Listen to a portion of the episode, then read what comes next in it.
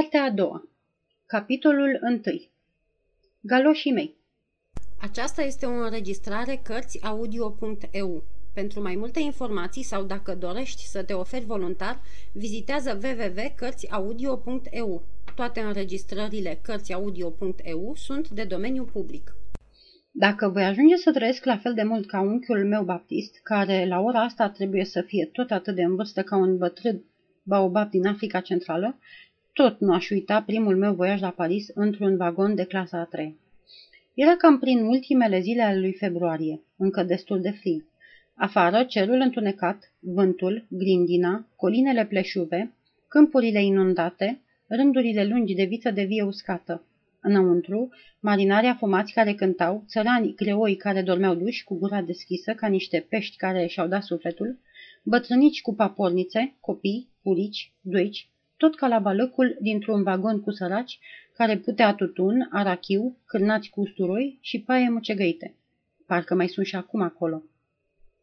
Plecând, m-am instalat într-un colț, lângă fereastră, ca să văd cerul. Dar, după vreo două leghe, un infirmier militar îmi luă locul pentru că ținea să stea față în față cu nevastă sa.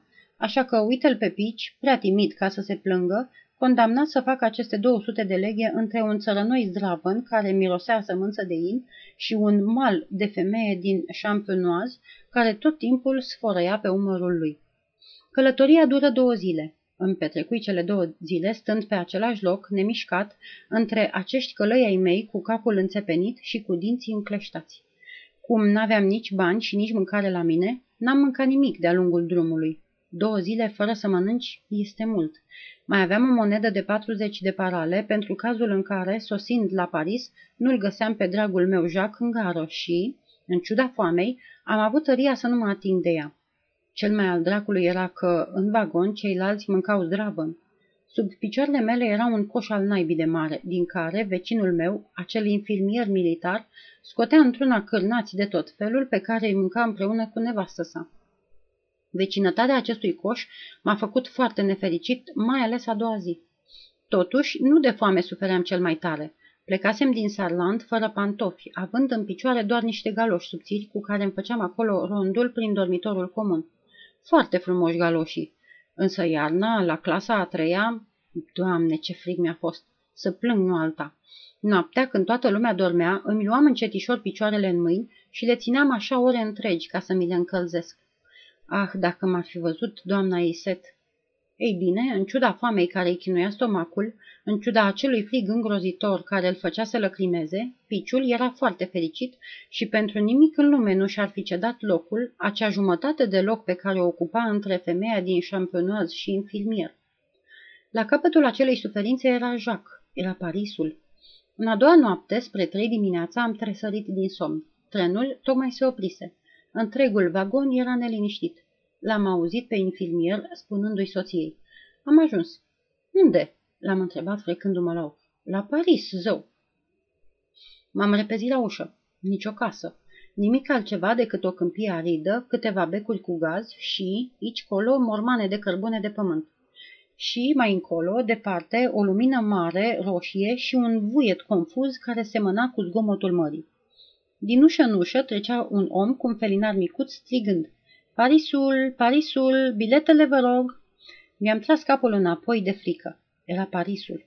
Ah, oraș mare și feroce, câtă dreptate avea piciul să se teamă de tine. Peste cinci minute am intrat în gară.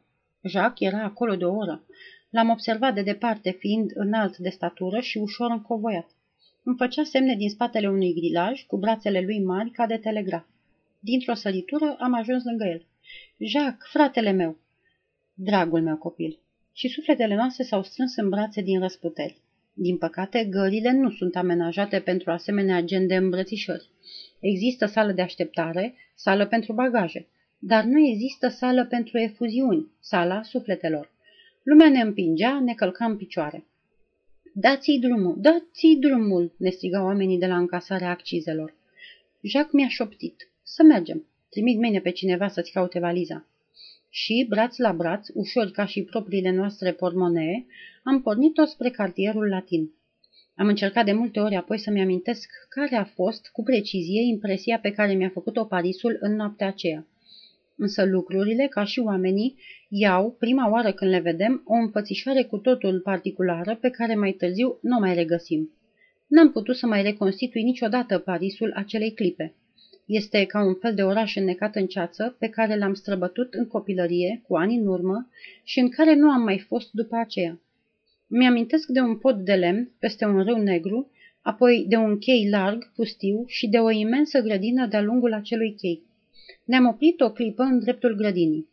Prin grilajul care o mărginea se vedeau neclar colibe, peluze, băltoace de apă, pomi strălucind, îmbrăcați în gheață.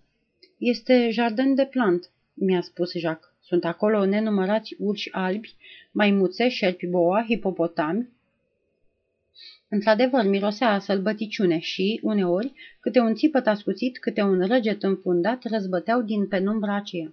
Eu, strâns lipit de fratele meu, mă holbam cât puteam prin grilaj și, amestecând într-un sentiment de groază și acel Paris necunoscut în care sosisem noaptea și acea grădină misterioasă, mi se părea că tocmai debarcasem într-o peșteră întunecată, plină de fiare îngrozitoare, care se vor repezi asupra mea dintr-o clipă într-alta.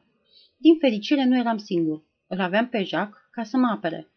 O, Jacques, Jacques, de ce nu te-am avut mereu lângă mine așa? Am mers încă mult, mult timp pe străzi întunecate, interminabile.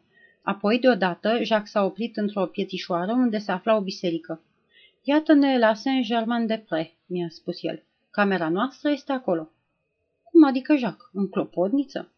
Chiar în clopotniță. În felul ăsta afli mai ușor ce oră este. Jacques exagera puțin. Locuia în casa de lângă biserică, într-o mansardă micuță, la etajul 5-6, iar fereastra camerei dădea spre clopotnița bisericii Saint-Germain, chiar la înălțimea ceasului. Când am intrat, am scos un strigă de bucurie.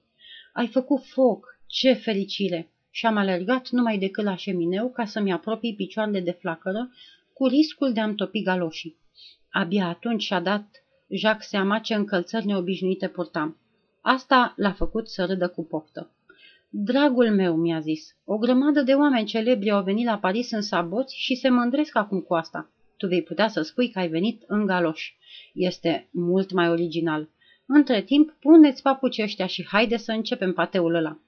Spunând asta, bunul meu Jacques trase lângă foc o măsuță care aștepta într-un colț încărcată.